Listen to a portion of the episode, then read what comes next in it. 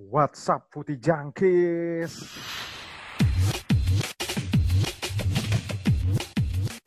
Tahu apa kamu soal bola? Yo, what's up, Putih Jangkis? Kita sudah mendengarkan suara Ferry yang seperti biasanya setiap minggu kita dengarkan. Gak juga sih, biasanya ganti-gantian sih ya. Bisa ganti-gantian. Kita Bersama- full tim lagi. Ferry, Iya, Ferry paling tetap sih. Ferry paling tetap. Ini paling gua sering anjing. Iya. Ferry paling tetap. Tapi kali ini kita udah berempat lagi nih setelah dua minggu yang lalu Ferry ngurusin eceng gondoknya. Minggu lalu Aldi absen karena cupangnya. Akhir ini kita berempat lagi seperti biasa. Gue Tanti Ojek tadi udah ada Aldi, ada Huda, ada Ferry, ada eceng gondok man. WhatsApp, apa kabar kalian semua? Gondong anjir. Baik, Apaan baik, sih? Jack. Ya apa-apa dong, ada ada nickname dong. Kita kita sih, Om. kita tuh harus punya nickname masing-masing, bro. Tuh- Aldi cupang, Ferry ceng gondok. Gua sama lu apa, Jack? Belum lah, belum. Kita belum ada trademarknya nanti lah gue trademarknya. kan kalau gue the people of universe, jadi semuanya bisa masuk kalau gue. Tenang aja. Apaan sih? aja. Ini sebenarnya nggak ada yang rame-rame nih. Ada sih. Kita ngomongin electionnya presiden. Gimana, Fer? Lu menanggapi Joe Biden yang tiba-tiba comeback? Eh, ada lagi yang rame. Apaan? Ada lagi Jack Oh, yang Enggak, enggak, kita bahas, bahas election dulu. Bahas election. Gimana, Fer? Joe Biden comeback, Fer. Di menit-menit terakhir, Fer. Itu kayak ini Jack, kayak apa? Eh, kayak Liverpool lawan Milan 2005. Iya. Tiga-tiga dulu, terus kena comeback gitu. Tapi lu lihat gak sih di TL Twitter gue? Gue tuh sempat bingung ya, kenapa sih si Joe Biden tuh di di ini deh, ada meme-memnya dia sama Newcastle gitu. Emang dia mirip sama Alan Pardew katanya. Iya cuy. Iya, Lu lihat aja cuy, mukanya. Mirip, mirip. Kayaknya kalau Alan Pardew lebih tua itu mukanya mirip kayak Joe Biden cuy. anjir makanya tuh banyak banget di Twitter gue seliweran tuh meme-memnya Alan Pardew apa Newcastle gitu yang yang TOT golnya diganti jadi mapnya Michigan gitu cuy anjing banget ya. Tai banget sih. Anjing anjing. Tapi ya sudah. Nanti kita lihat aja presiden Amerika seperti apa karena kita juga nggak nyoblos tapi sebenarnya bukan masalah itu sih itu berpengaruh juga untuk bilateral Indonesia sama Amerika juga kan. Itu nggak apa-apa. Kita harus Ya, Ini tahu nanti kita mah nyoblos yang ini yang serentak, pilkada serentak. nah kita ntar ada sembilan saat- Emang lu, lu pada nyoblos? Oh, gue juga nyoblos nih. ya nyoblos pilkada serentak kok lu nggak nyoblos. Mana Eh, cerita? Jakarta Kan enggak kagak semua daerah, Pak. Oh iya Semua Jakarta enggak daerah? Jack. Oh iya Jakarta enggak ya. Jakarta Eh, enggak. Tangsel mah ny- nyoblos kan? Ud, Nyoblos, nyoblos, Nyoblos. Tangsel nyoblos. Tangsel nyoblos. Gue terakhir pingin nyoblos kalau Andre Taulani nyalonin lagi sih di Tangsel baru gue nyal nyoblos lagi gue Tangsel. Tapi sebenarnya kita- Kira-kira menurut lu Jack, apa gimana? menurut lu Weston McKennie milih siapa ya? Eh tapi kalau gue lihat ya ini ngomong-ngomong masalah election presiden ya rata-rata influencer tuh pada Joe Biden semua ya Fer ya? Kalau nggak salah ya Fer ya? rata-rata. Nggak, Rata-rata. lebih tepatnya eh, influencer yang terkenal tuh rata-rata emang Joe Biden. Joe Biden, LeBron Banyak kok. James, LeBron James secara terang-terangan Joe Biden banget loh di Instagram ya kan? Ya, kayaknya kalau influencer yang kulit hitam tuh rata-rata Joe Biden semua deh. Lu gila aja lu. Iya sih. milih Trump. Asli. Tapi kita sebenarnya rakyat Amerika tuh sebenarnya nggak perlu bersedih hati sih, karena ya eh, siapa namanya si Donald Trump tuh it's a American dream man, dia the real American ya. Harusnya mereka bangga dong ya punya Donald Trump. Ini Eh, kenapa jadi ngomong tapi- Amerika? Yang milih Donald Trump tuh gue tahu siapa, Jack. Vince McMahon. Ya itu pasti, kan dia soft ya. Topi banyak. Sohib. Sohib. Ya, Ya, tapi Glazer juga milih Trump loh, gitu. Glazer jelas. Eh itu John W Henry milih siapa kira-kira? John W Henry. Kayaknya Trump juga deh. Trump. Cuman gue nggak tahu deh. Ya, kita lihatlah seperti apa nanti ke election presiden. Selain itu ada yang rame-rame juga nih. Rame-rame juga dia seperti titlenya Liverpool 19 kali, tapi ini bukan 19 kali, ini 19 detik yang sangat viral di hari malam Sabtu ya. Malam Sabtu Kemarin, kemarin ya. dari pagi. 19 detik. itu grup grup WhatsApp gue isinya itu semua. sama Sampai ada analisis netizennya. sama iya sampai enggak gue tuh bingung sama netizen Indonesia tuh maksudnya dia eh, mengomentari sesuatu tuh dari mulai dari bola politik sampai hal apa yang Aldi tweet Aldi, lu sempat nge-tweet masalah Gordon jadi itu teliti banget orang-orang Iya. Teliti banget Makanya orang-orang perhatian Bang banget ya sama hal yang nggak penting sebenarnya. iya sih gila sih Gua Bahkan saat- bahkan ada yang sampai ngepoin siapakah si eh, pria tersebut nah, sampai Tak. dicari Instagramnya foto-fotonya dia lagi kayak asis ah, ah, nggak tahu deh udah biarin aja lah Ya pokoknya itu yang membuat kita ramai-ramai, kita membuat kita ramai-ramai. Tapi ada yang lebih ramai juga sebenarnya di hari sebelum 19 detik itu tuh ada yang lebih ramai lagi. Klub Jagoana Huda lawan Istanbul Basaksehir bisa kalah. Gue jujur ya, gue sebenarnya tuh awalnya nggak nonton tuh match itu. Gue sebenarnya nggak nonton, gue sebenarnya nggak nonton. Begitu gue ngeliat gol pertama si Dembaba Newcastle Legend, tapi gue bingung deh, gue rada benci nih sama media-media bangke juga ya. Dia tuh ngomongnya New Dembaba, Newcastle, eh apa Chelsea Legend, coy. bangsat. Dia jagonya tuh di Newcastle anjir, bukan Chelsea ya gak sih? benar sama Papis Cisse dulu barengan si. Tapi tapi Jack. Apa gimana? Karena mediocre Newcastle. Jadi orang-orang nggak nggak nggak notice. Iya sih, masuk akal sih. Tapi anyway, balik lagi ke topik tadi. Lucu juga sih. Lu, gue ngeliat gol pertama tuh tuh kayak di SSB pun aja kita tuh nggak diajarkan ya. Kalau lu lagi dapat corner nih, kita tuh kan pasti biasanya kalau dapat corner eh, nyisa paling aman tuh nyisa tiga pemain kan. Pasti kan ada satu pemain yang counter tuh, tiga pemain. Biasa satu DM kan, sama dua wingback. Pokoknya bisa lari lah. Atau dua satu lah. Ini Dembaba ditinggalin sendiri emang ya? dari eh sorry emang dari corner ya? Gue pertama gue gue lupa sih. Iya kan itu apa dari, cuma serangan biasa beneran langsung serangan balik? Dari dari ini kan dari bola bola set piece kan. Gue lupa bola set piece bola corner bola di liar pojok kan set piece, bola liar. Habis kan. bola liar set piece apa gimana gue nggak tahu sih gue lupa.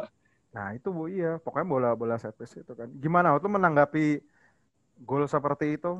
Pas lawan Istanbul Basaksehir sebagai fans MU ya itu itu mah menurut gue murni kesalahan defender ya. Kalau menurut gue ya gue nggak tahu sih itu habis dari serangannya kayak kasihkan nyerang tiba-tiba lupa naro ada yang pasang di belakang. Biasanya kan wingbacknya kan si siapa Wan Bisaka Luke Shaw ya biasanya yang kayak gitu. Iya. tapi ini kan mereka berdua juga lagi attacking gitu gue nggak tahu posisi malah Matic yang jelas-jelas dia lambat gitu kan. Nah.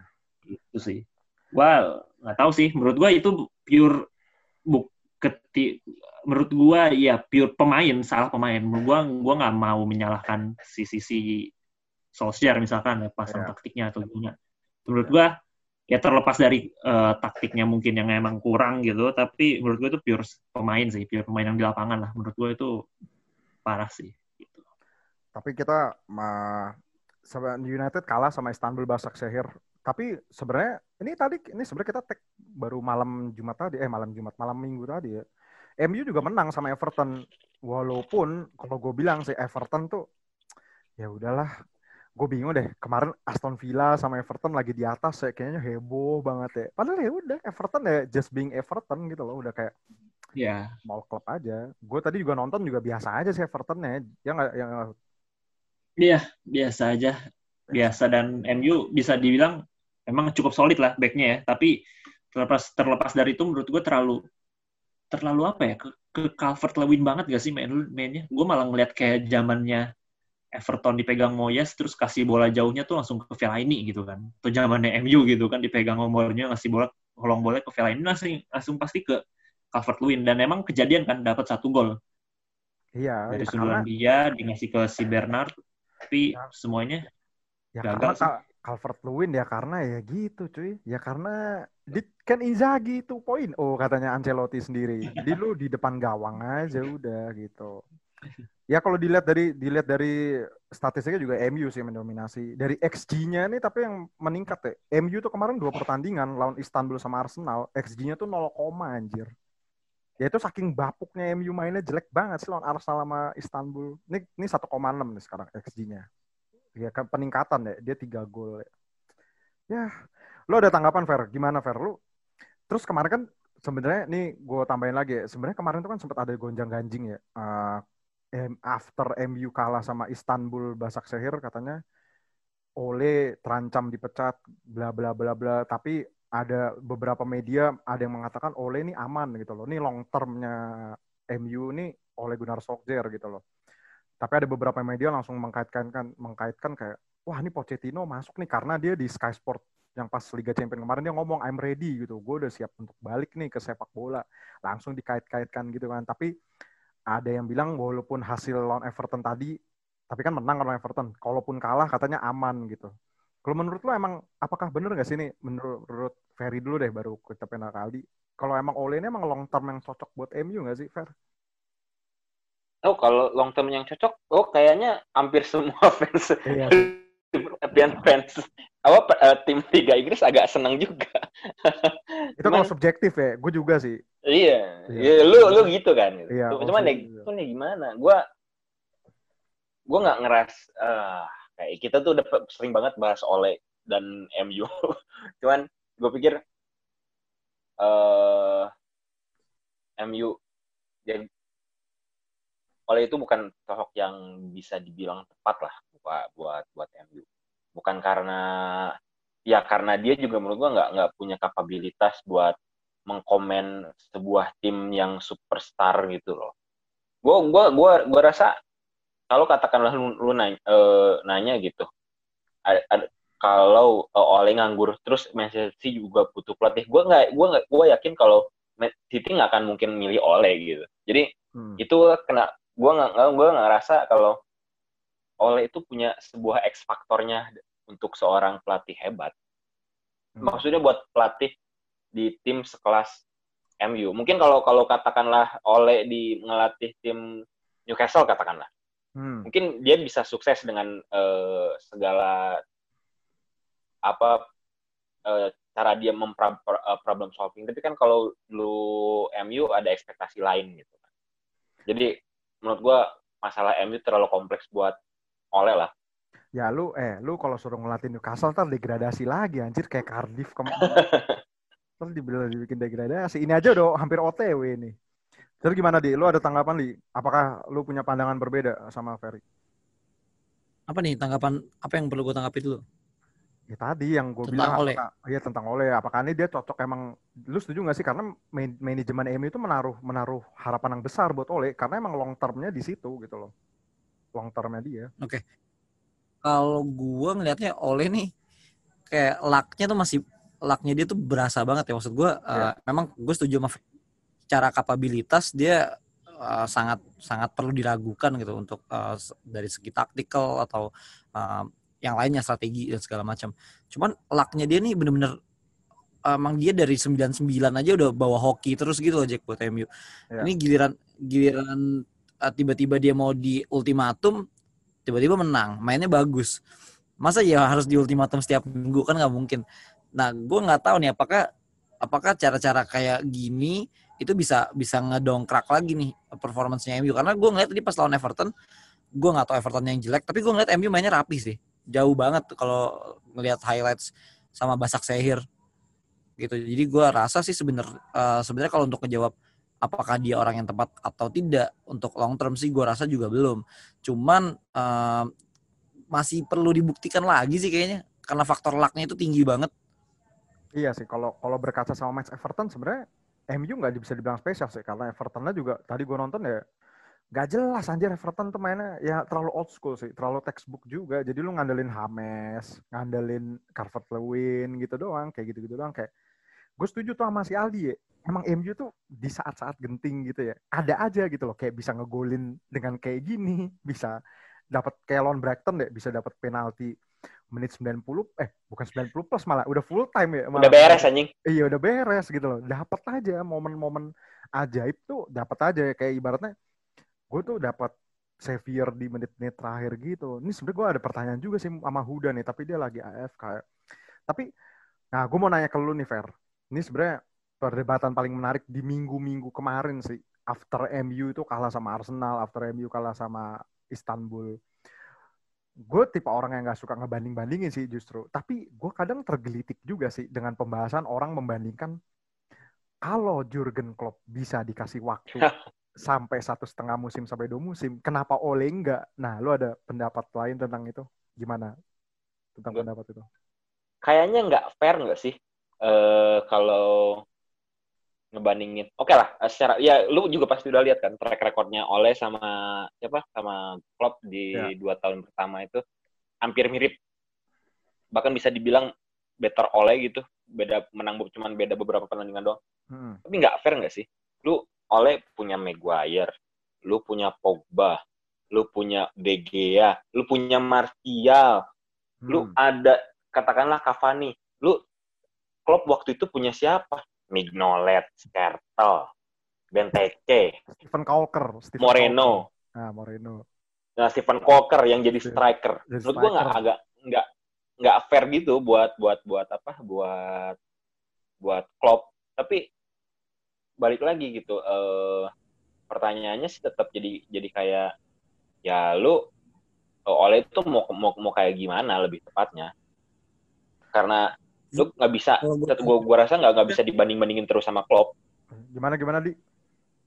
kalau gue tambahin dikit mungkin bukannya nggak fair sih tapi lebih kayak um, Klopp itu unggulnya dia tahu gitu loh di di awal-awal musimnya Klopp itu dia tahu mau ngebentuk Liverpool itu seperti apa makanya sampai ke hari ini.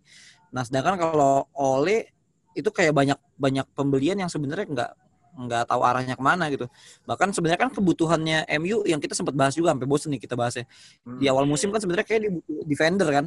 Iya. Nah tapi yang dibeli nggak ada di posisi itu gitu maksud gue oleh itu nggak tahu ngebentuk timnya ke arah mana gue nggak ngerti siapa dari manajemennya juga nggak uh, memberikan ruang buat ngisi slot-slot tersebut atau gimana tapi kalau Klopp sih jauh sih menurut gue emang bener kata Ferry nggak apple to apple Kalau setuju sih, gue gue malah bandinginnya nih sorry tuh saya kayak bumi dan langit sih jatuhnya kalau Ole sama Jurgen Klopp. Kalaupun dibilang misalkan ya, ada yang ngomong lah, tapi kan Klopp juga awal musim nggak langsung UCL ya. Emang bener kan dia kan dapat Basiana dari si ini kan Fer.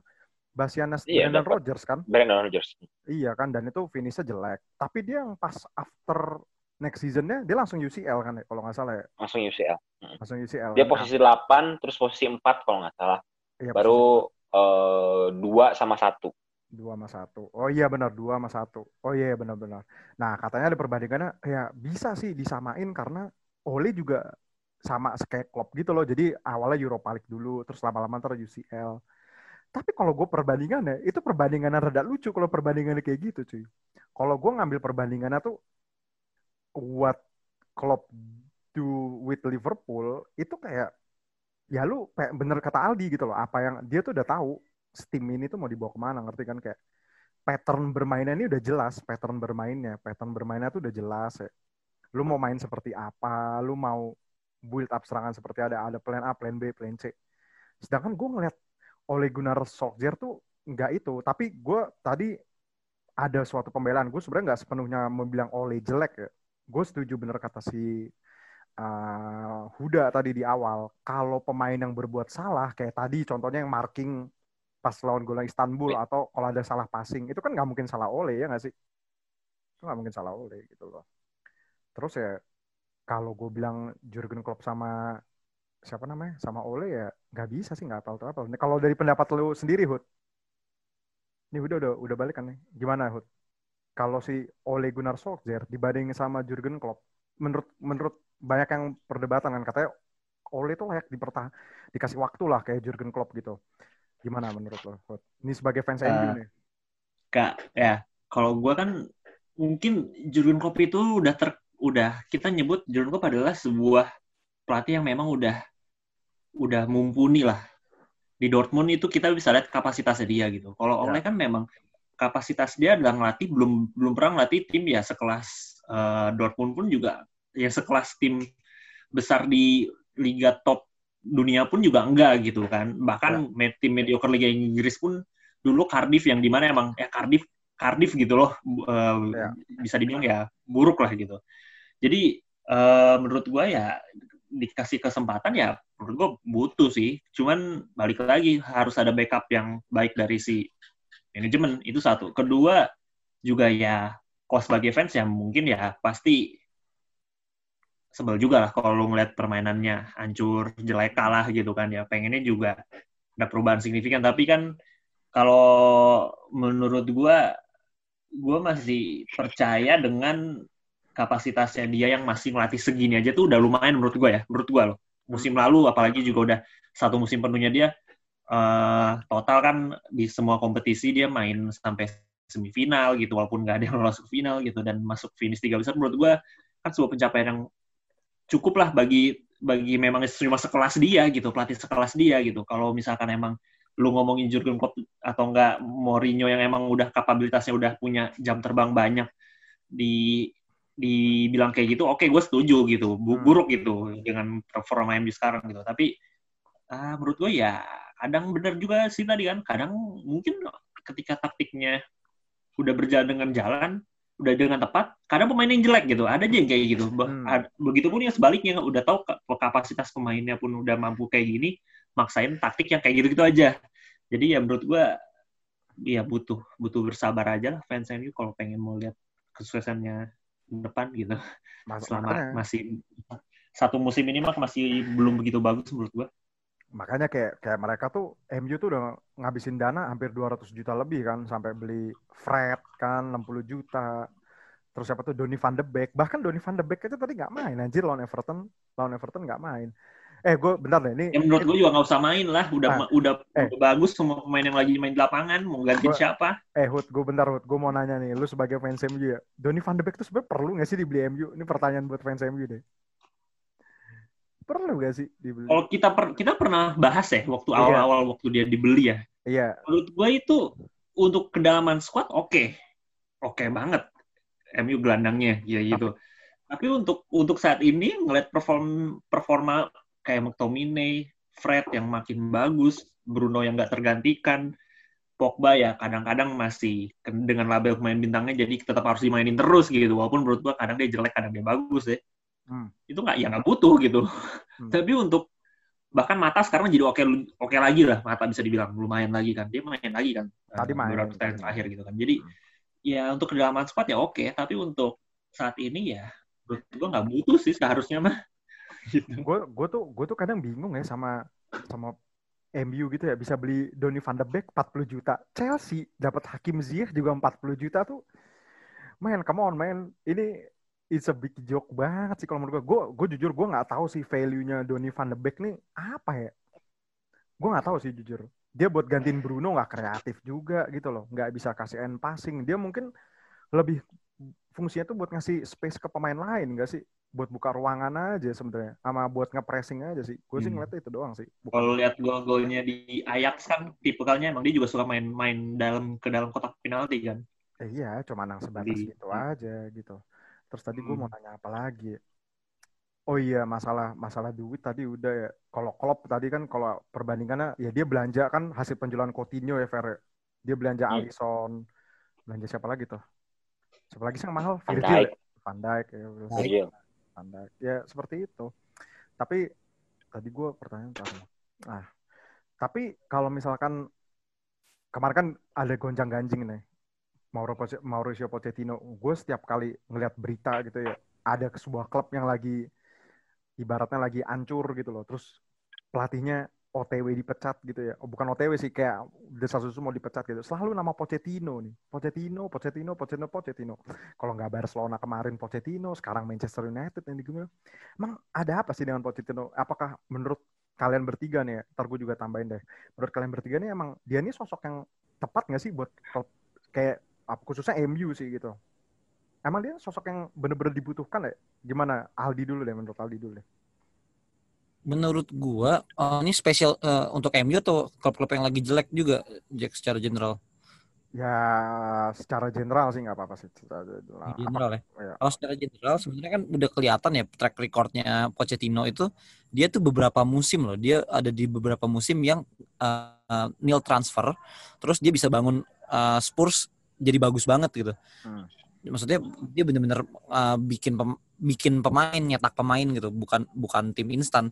Jadi menurut gua untuk ukuran tim yang sedang jelek performanya um, mengambil Pochettino sebagai pengganti itu adalah langkah yang tepat sih karena dia udah terbiasa membangun sebuah tim gitu tim yang biasa aja disulap jadi bagus Hmm. bukan pelatih pelatih yang emang tinggal terima jadi pemainnya udah bagus terus tinggal diatur nih strateginya gimana enggak gitu emang Pochettino uh, expertnya di situ menurut gua Hmm, hmm.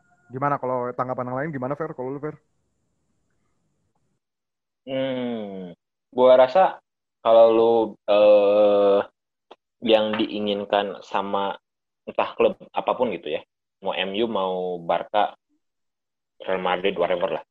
Gua rasa Pochettino, Coutinho, eh, Pochettino itu termasuk salah satu coach, salah satu manajer yang lu bisa eh, bilang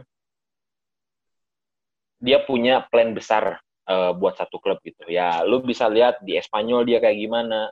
Hmm. Waktu dia di Southampton kayak gimana, waktu kemarin dia di Spurs kayak kayak gimana. Gue rasa dia termasuk yang cocok lah buat buat se- sebuah long term untuk sebuah klub.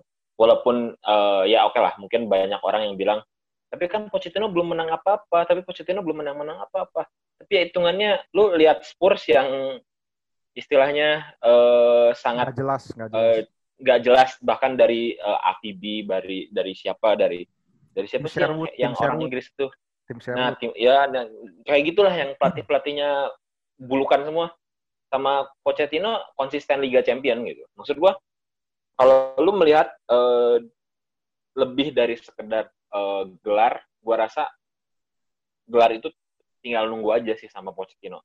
Dan ngelihat waktu Spurs pun eh, sebenarnya dia bis- bisa berkesempatan untuk menang eh, terutama Liga Champion ya waktu kemarin cuman Hmm. apesnya aja gitu eh, apa lawannya Liverpool Hmm. Nah, kalau dari lu sendiri, Hud, lu kalau misalkan Ole diganti dengan Mauricio Pochettino, lu setuju nggak? Atau lu mau balik lagi ke Jose Mourinho gitu? Kalau Jose Mourinho pasti enggak ya kayaknya. Nggak. Tapi untuk ke ke Pochettino ya gue salah satu pengagum juga lah dari eh, pencapaian dia ya, historical pelatih pelatih dia. Mungkin tadi disebutin sama Ferry. Jadi ya, sejujurnya gue senang gitu dengan apa kapasitasnya si Pochettino. Tapi memang menurut gue manajemen MU punya pertimbangan lain kan. Dia tahu ketika lu mengganti Pochettino lu harus bisa menggaji dia terus ya mungkin menuruti kemauannya dia gitu yang memang mungkin akan lebih akan le- akan lebih lebih mungkin bakal lebih mau menuruti gitu. Kalau Oleh kan kalau gue baca-baca dari berita kan kayaknya Oleh tuh ya mungkin pelatih yang lempeng-lempeng aja gitu. Dia pun ya udah gajinya kecil, terus dia juga eh ya udahlah kalau emang pemain gua nggak yang pemain yang gue pengen gak dikasih juga gue pakai yang sadanya gitu kan nggak yang terlalu ma- maksa manajemen kayak gitu-gitu sih Hmm. jadi menurut gua ya balik lagi ke manajemen MU MU mau nggak untuk ngeluarin uang pelatih apa bayarin si Pochettino sedangkan kemarin yang dia udah masih ba- udah bahkan dia kan MU sendiri kan udah bayar gede buat Mourinho kan ketika dia dipecat juga kan Iya. jadi menurut gue MU pasti ada pertimbangan ke sana lah gitu. Terlebih dari ya keadaan lagi COVID kayak gini mungkin pemasukan kan nggak nggak nggak sebagus ada penonton dan lain-lain gitu. Jadi Iya. Ya secara fans gue seneng tapi ya secara mungkin ya pertimbangan banyak lah kalau jadi manajemen klub kayak gitu. Tapi, Kalau menurut tapi, lu gimana Jack tadi? tapi lu setuju nggak sih? Kalau menurut gue ya nggak usah di nggak usah diraguin sih Pochettino. Bukannya, tapi kan ada yang bilang ya, selalu selalu kayak ada yang bilang kayak kalau tapi Spurs kemarin sempat hancur-hancuran kan sama Pochettino akhirnya digantikan sama Jose Mourinho kan ada yang ngomong gitu kan ya kalau menurut gue itu kan itu kayak masalah internal aja ya karena ya Christian Eriksen, Tangguh Ndombele dan hal-hal di dalamnya yang kita nggak tahu yang membuat Pochettino tiba-tiba jeblok kan. Tapi kalau gue bilang ya pilihan yang cocok sih. Tapi kan ada kita nggak bisa berandai-andai. Pelatih juga bukan tukang sulap kan. Ibaratnya lu nggak bisa langsung instan gitu, instan. Kayak MU dulu Sir Alex kan juga kan empat tahun baru bisa juara kan. Habis dari Aberdeen ke MU itu empat tahun bisa juara. Tapi ini gue sebenarnya ada ada sebuah sebuah statement sih. Ada yang ngomong kalau bilang belum tentu jika Pochettino masuk ke Manchester United itu bisa sukses karena apa? Karena manajemennya bobrok. Nah, lu setuju nggak Hud kalau kayak gitu? Hud? Eh, ya kalau manajemen bobrok itu udah udah udah udah udah udah Ketahuan bukan ya? rahasia udah bukan rahasia lagi ya udah jadi rahasia umum lah. Hampir semua fans MU pasti nggak suka dengan eh, Wood, eh, Woodward dan jajarannya.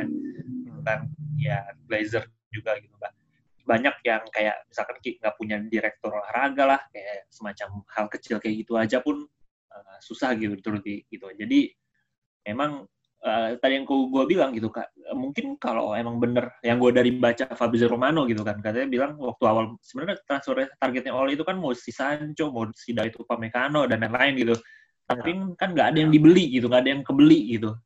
Hmm. jadi jadi ya kan menurut gua ya manajemennya berarti kan. Ya entah itu dari negosiasi pun juga menurut gua mungkin kurang bagus ya.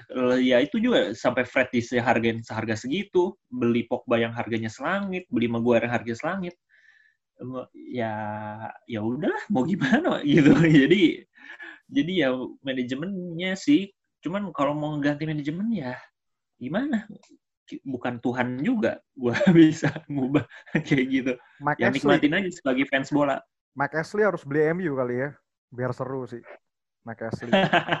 yang ininya eh, Newcastle ya Iya, yang itu banget. yang Arab itu tuh yang mau beli Newcastle tuh tajir banget tuh itu kan hampir- tadinya hampir itu tadinya eh itu kan tadinya Arab yang mau beli Newcastle mau beli MU juga. Cuman ya heeh. ya kan mau beli MU juga. Tapi tadi gue lupa lagi mau ngomong apa ya masalah Pochettino ya. Oh iya. Tapi kan misalkan kalau misalkan Pochettino uh, emang kan lowong ya. Oh iya gue ngasih pertanyaan ke Ferry sama deh. Menurut kalian gimana nih? Kalau emang Pochettino tuh ya apakah emang beneran bisa membawa Dewi Fortuna ke MU nggak sih? Kan kita tahu sendiri manajemennya bobrok kayak tadi Huda udah bilang ya beli pemainnya nggak jelas. Kalau menurut gue MU tuh beli pemain buat jualan jersey doang nggak sih Hud? Beli Pogba lah, beli siapa tuh? Tadi Van de Beek lah. Yang paling gak jelas tuh Van de Beek menurut gue. Gila 40 juta anjir. Tapi gue mau ngomong ngomong-ngomong soal Pogba ya. Lu setuju nggak sih Pogba itu terakhir main bagus tuh pas kayak final Piala Dunia cuy. Dua tahun lalu. Kalau gue sih. Kalau menurut kalian gimana? Ada apa sih dengan Pogba? Kayaknya gue nggak tahu sama nih pemain sih asli. Gue nggak tahu sama nih pemain. Gimana Fer? Lu ada tanggapan Fer? Gua Paul Pogba. gue karena jarang banget nonton MU tapi gue jujur setiap kali gue nonton nonton nonton Pogba main setidaknya kalau di MU something wrong pasti gue nggak tahu kenapa atau nggak biasa aja gitu Iya. kayak lawan kayak lawan kalau lawan Liverpool kayak pas main lawan Liverpool Pogbanya main kayak bapuk banget gitu nggak tahu mungkin karena gimana gitu but tapi ya emang gue ngerasa setidaknya nggak nggak ngelihat Pogba di Prancis itu berbeda dengan Pogba yang di MU dan gue rasa lu ya Huda juga pasti ngerti lah Pogba di Prancis tuh mainnya lebih lebih energetik atau gimana gitu Iya. Yang kemarin yang kemarin dia kena kasus karena boykot produk Prancis ya. Katanya Pogba oh ini yang apa diisukan. yang quit Iya, padahal padahal enggak kan, yang katanya dia ngeritik si Macron. Gue juga bingung. Harusnya kalau emang kalau emang kan banyak fans MU juga kan yang marah sama si Paul Pogba karena performanya buruk kan. Gue kalau ngeliat kalau ngeliat timeline medsos ya di saat MU kalah terus Pogba main buruk itu semua pasti ngeblame Pogba kan kayak kemarin Arsenal dia kan pen, pen- apa yang bikin penalti kan Paul Pogba tuh. Tapi itu menurut gue emang goblok aja si Pogba udah tahu bola kayak gitu ngapain coba di tackle si Bellerin itu menurut gue aneh juga sih. Ya asal sebenarnya gini sih, kalau kalian mau memboikot Pogba, jangan tiru yang memboikot di Indonesia. Lu kalau boikot tuh jangan dibeli, terus lu buang-buangin barangnya. iya, jangan kayak gitu. Lu kalau mau boikot tuh ya nggak usah dibeli gitu loh. Kan itu aneh. Kalau udah diboikot dibeli malah dibakar tuh aneh. Jangan kayak gitu ya. Kalau mau boikot Pogba, jangan beli jersinya sekalian gitu. Ntar udah beli, udah beli dibakar.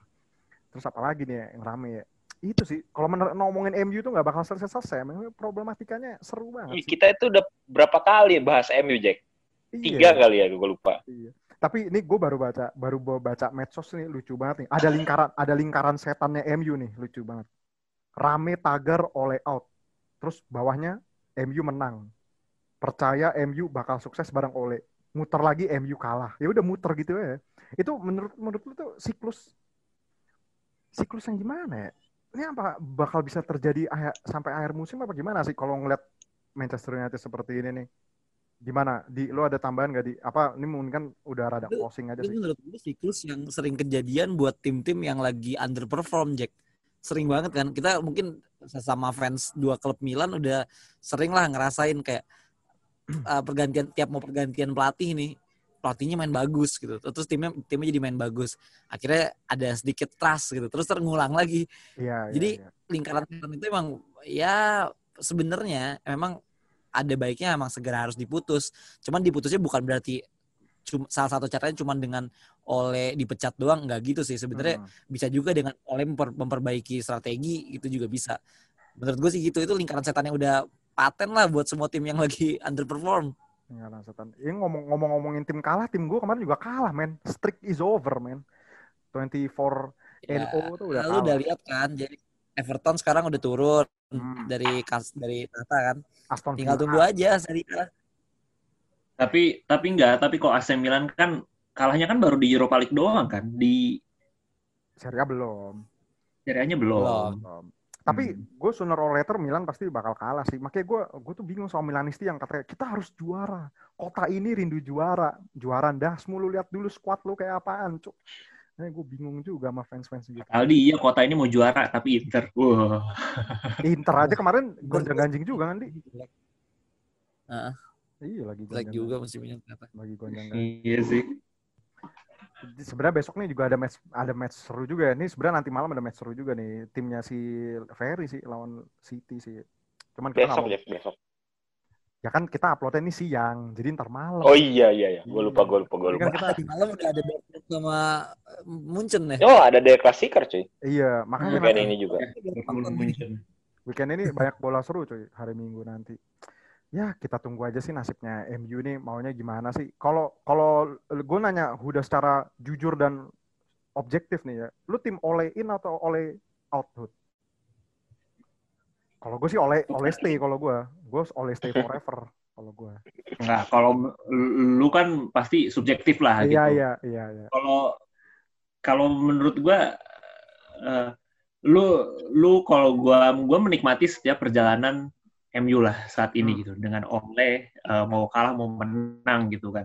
Ya gue menikmati dan kadang ketika lu ngelihat main MU menang itu di bawah Ole itu tuh bisa dibilang bagus permainannya pun bagus gitu ya lu kayak lawan Paris Saint Germain kemarin gitu. Lu gua gua ngakui itu bagus loh. Eh, Paris Saint Germain yang dengan Mbappe Neymarnya main aja eh, MU masih bisa MU nggak main bertahan ya ibu tetap dapat eh, serangan yang baik gitu. Jadi gue menikmati proses itu dan gue ya gue berharap sih gue sangat berharap memang sebagai fans ya apalagi dia legend club pengennya dia juga sukses gitu sebagai manajer gitu. Dan ya Hmm. gue sih berharap olehin untuk semusim inilah kalau hasil ini jelek musim ini jelek ya mu- musim depan ya gue mungkin nggak tahu deh masih pengen sama oleh apa nggak. Menurut gue banyak pertimbangan sih. Susah untuk menentukan oleh in oleh out gitu. Kadang dia man, kadang ketika bagus ya bagus. Main tapi ketika jelek kadang menang gitu, walaupun jelek mainnya. Kadang ya jelek jelek banget kalah lagi gitu. Ya udah jadi gue nggak nggak bisa bilang oleh in oleh out gitu sih. Jadi ya